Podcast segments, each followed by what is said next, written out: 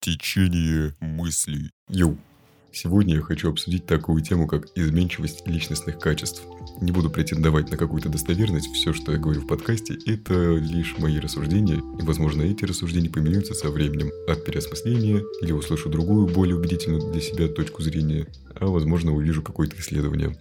Приятного прослушивания. Течение мыслей. Я часто пересматриваю различные события своей жизни под разными углами. Со временем, когда картина мира на основе нового опыта становится шире, меняется и восприятие разных ситуаций. И вот так, вспоминая себя пару лет назад, я понимаю, что стал как будто совершенно другим человеком. Произошло просто огромное количество изменений. Не все из них я могу назвать сходу, так как все происходило в основном постепенно, и это сглаживает переход от меня из прошлого до текущего. Однако, просто тот новый опыт, который мы переживаем, оставляет свой след в изменении личности, привносит новые паттерны поведения, привычки, и если со временем пересмотр различных ситуаций дает разное восприятие этих самых ситуаций, значит вот оно, изменение. Но ведь не только новый опыт в виде какого-то занятия человека в жизни дает нам изменения, собственно, нашей жизни. Есть и целенаправленная работа над собой, над исправлением каких-то моментов, которые не нравятся в себе, или улучшением сильных сторон. Из таких значимых работ над собой в моей жизни, след от которых идет до сих пор,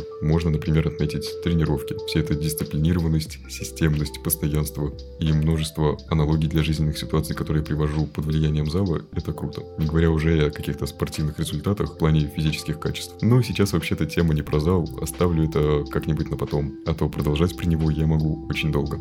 И вот если сравнивать меня до тренировок и сейчас, Понятно, что прошло много лет и без тренировок отличия будут легко заметны. Но если сравнивать только по тем качествам и внутренним установкам, что были раньше и сейчас благодаря залу, это опять же как другой человек. Но вот я поработал над собой для каких-то изменений себя в лучшую сторону. Со временем я изменился и стал другим.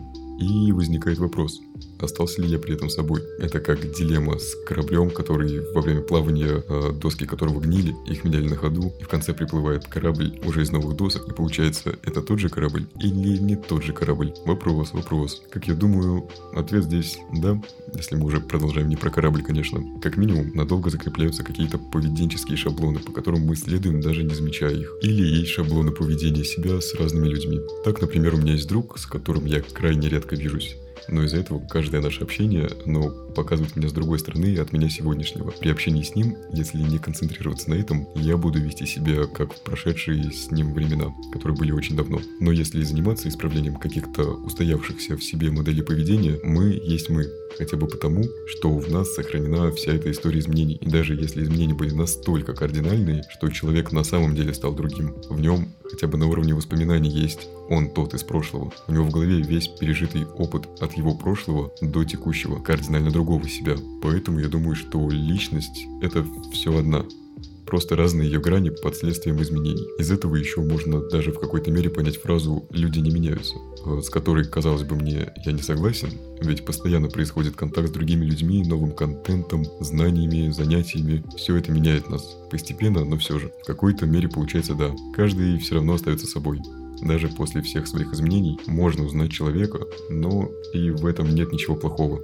Это, кажется, и есть уникальность каждого. А вот фраза вроде «я тебя не узнаю, ты так изменился» если применена в омрачающем человека контексте, для меня звучит как разрушение своих же надуманных образов об этом человеке, которому предназначена фраза. Просто изменились те аспекты, на которых делался акцент говорящего эту фразу, изменение которых разрушило образ человека в его глазах. Но чья тут проблема, поговорим об этом, пожалуй, в следующий раз, а то, кажется, меня снова уносит в другое русло. Напоследок этой темы хотел бы сказать, что на фоне всех этих изменений в личности у меня есть заскок на том, что вдруг я не изменился за большой временной промежуток. Сразу посещают мысли, значит ли это, что я застрял на месте и не двигаюсь дальше. Может у меня уже закостенели взгляды, ушла гибкость принятия чего-то нового. И, возможно, при просмотре с какой-то стороны это может быть даже хорошо. Возможно, это значит, что я пришел к своему устойчивому взгляду, но все же я думаю, главное при этом оставаться гибким на восприятии всего нового. И тут даже не знаю, как можно это проверить. Сразу приходят на ум споры о теме, в которой, кажется, ушла гибкость мышления. Но эти споры еще надо найти. Поэтому я просто стараюсь смотреть на все под разными углами. Зная несколько точек зрения различных групп, смотрю с их стороны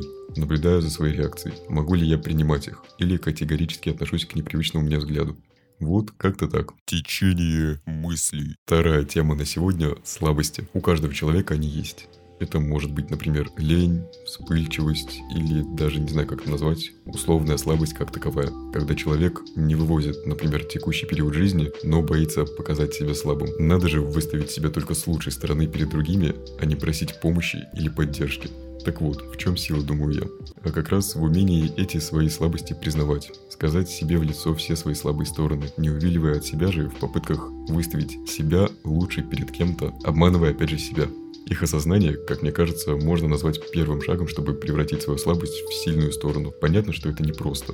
Даже себе признать, что слаб в определенных моментах или ситуациях, а уж перед другими тем более. И если перед собой, я думаю, за слабость человек испытывает стыд и стеснение, то перед другими, как мне кажется, это какое-то недоверие, что его настоящим не примут. Но готовность признать свои ошибки и слабости, свободно говорить о том, что беспокоит, и не бояться осуждения – это настоящая сила. Этого всего не нужно стыдиться, и кажется на самом деле не то, чтобы многие готовы на такое. Некомфортно же казаться слабым. Все, конечно же, обобщенно, хотят показать себя с лучшей стороны. Но это, по сути, и есть недоверие. Боязнь, что тебя не примут таким, какой ты есть. Не совсем нормальная вещь, ведь если тебя окружают действительно те люди, которые хотят быть в твоем окружении, вряд ли осудят. А если осуждение все-таки произошло, то стыдно тут должно быть скорее им за их непринятие других людей такими, какие они есть на самом деле. И, скорее всего, эти же люди не могут признать себе и уж тем более окружающим в своих слабостях, поэтому так реагируют. И это все, конечно, очень грустно, но вот так,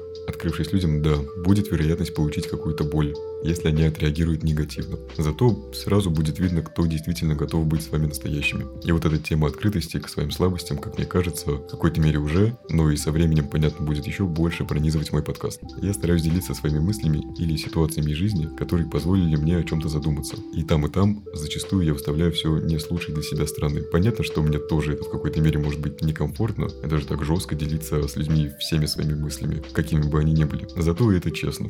И это как некая борьба с некомфортным состоянием. Хотя я уже и сейчас могу сказать, что перевесил его, раз могу делиться всем вот так в подкаст. Но, как я уже сказал, чего стыдиться? Все мы люди и у всех есть не лучшие стороны. Однако, если это не лучшие стороны не приносит дискомфорта другим людям, то есть моя свобода заканчивается там, где начинается свобода другого человека, то в этом нет ничего плохого. Да, кто-то стесняется своей лени, когда все вокруг смотрите, какие продуктивные. Кто-то не может сконцентрироваться на одном деле и постоянно на что-то отвлекается. И кажется, что это ты неправильный, а все вокруг лишены этих проблем. Но ведь это не так, это норма. Не скрывая этого, будет проще помочь друг другу чем-то. Как, например, если двум друзьям захотелось начать бегать, но они постоянно откладывали это дело. А тут, не скрывая своей лени, они скооперировали скооперировались и будут подгонять друг друга. Начнут бегать вдвоем или запустят пари. Все из этого может подстегнуть их начать наконец тренировки. И вот как круто вышло, стоило просто признаться в слабости другому человеку. Быть более открытым. Ведь есть вероятность в ответ получить не только осуждение, а получить помощь и поддержку. Течение мыслей. А на этом на сегодня все. Спасибо за прослушивание, и если вам понравился подкаст, не забывайте делиться им с друзьями. До следующего течения.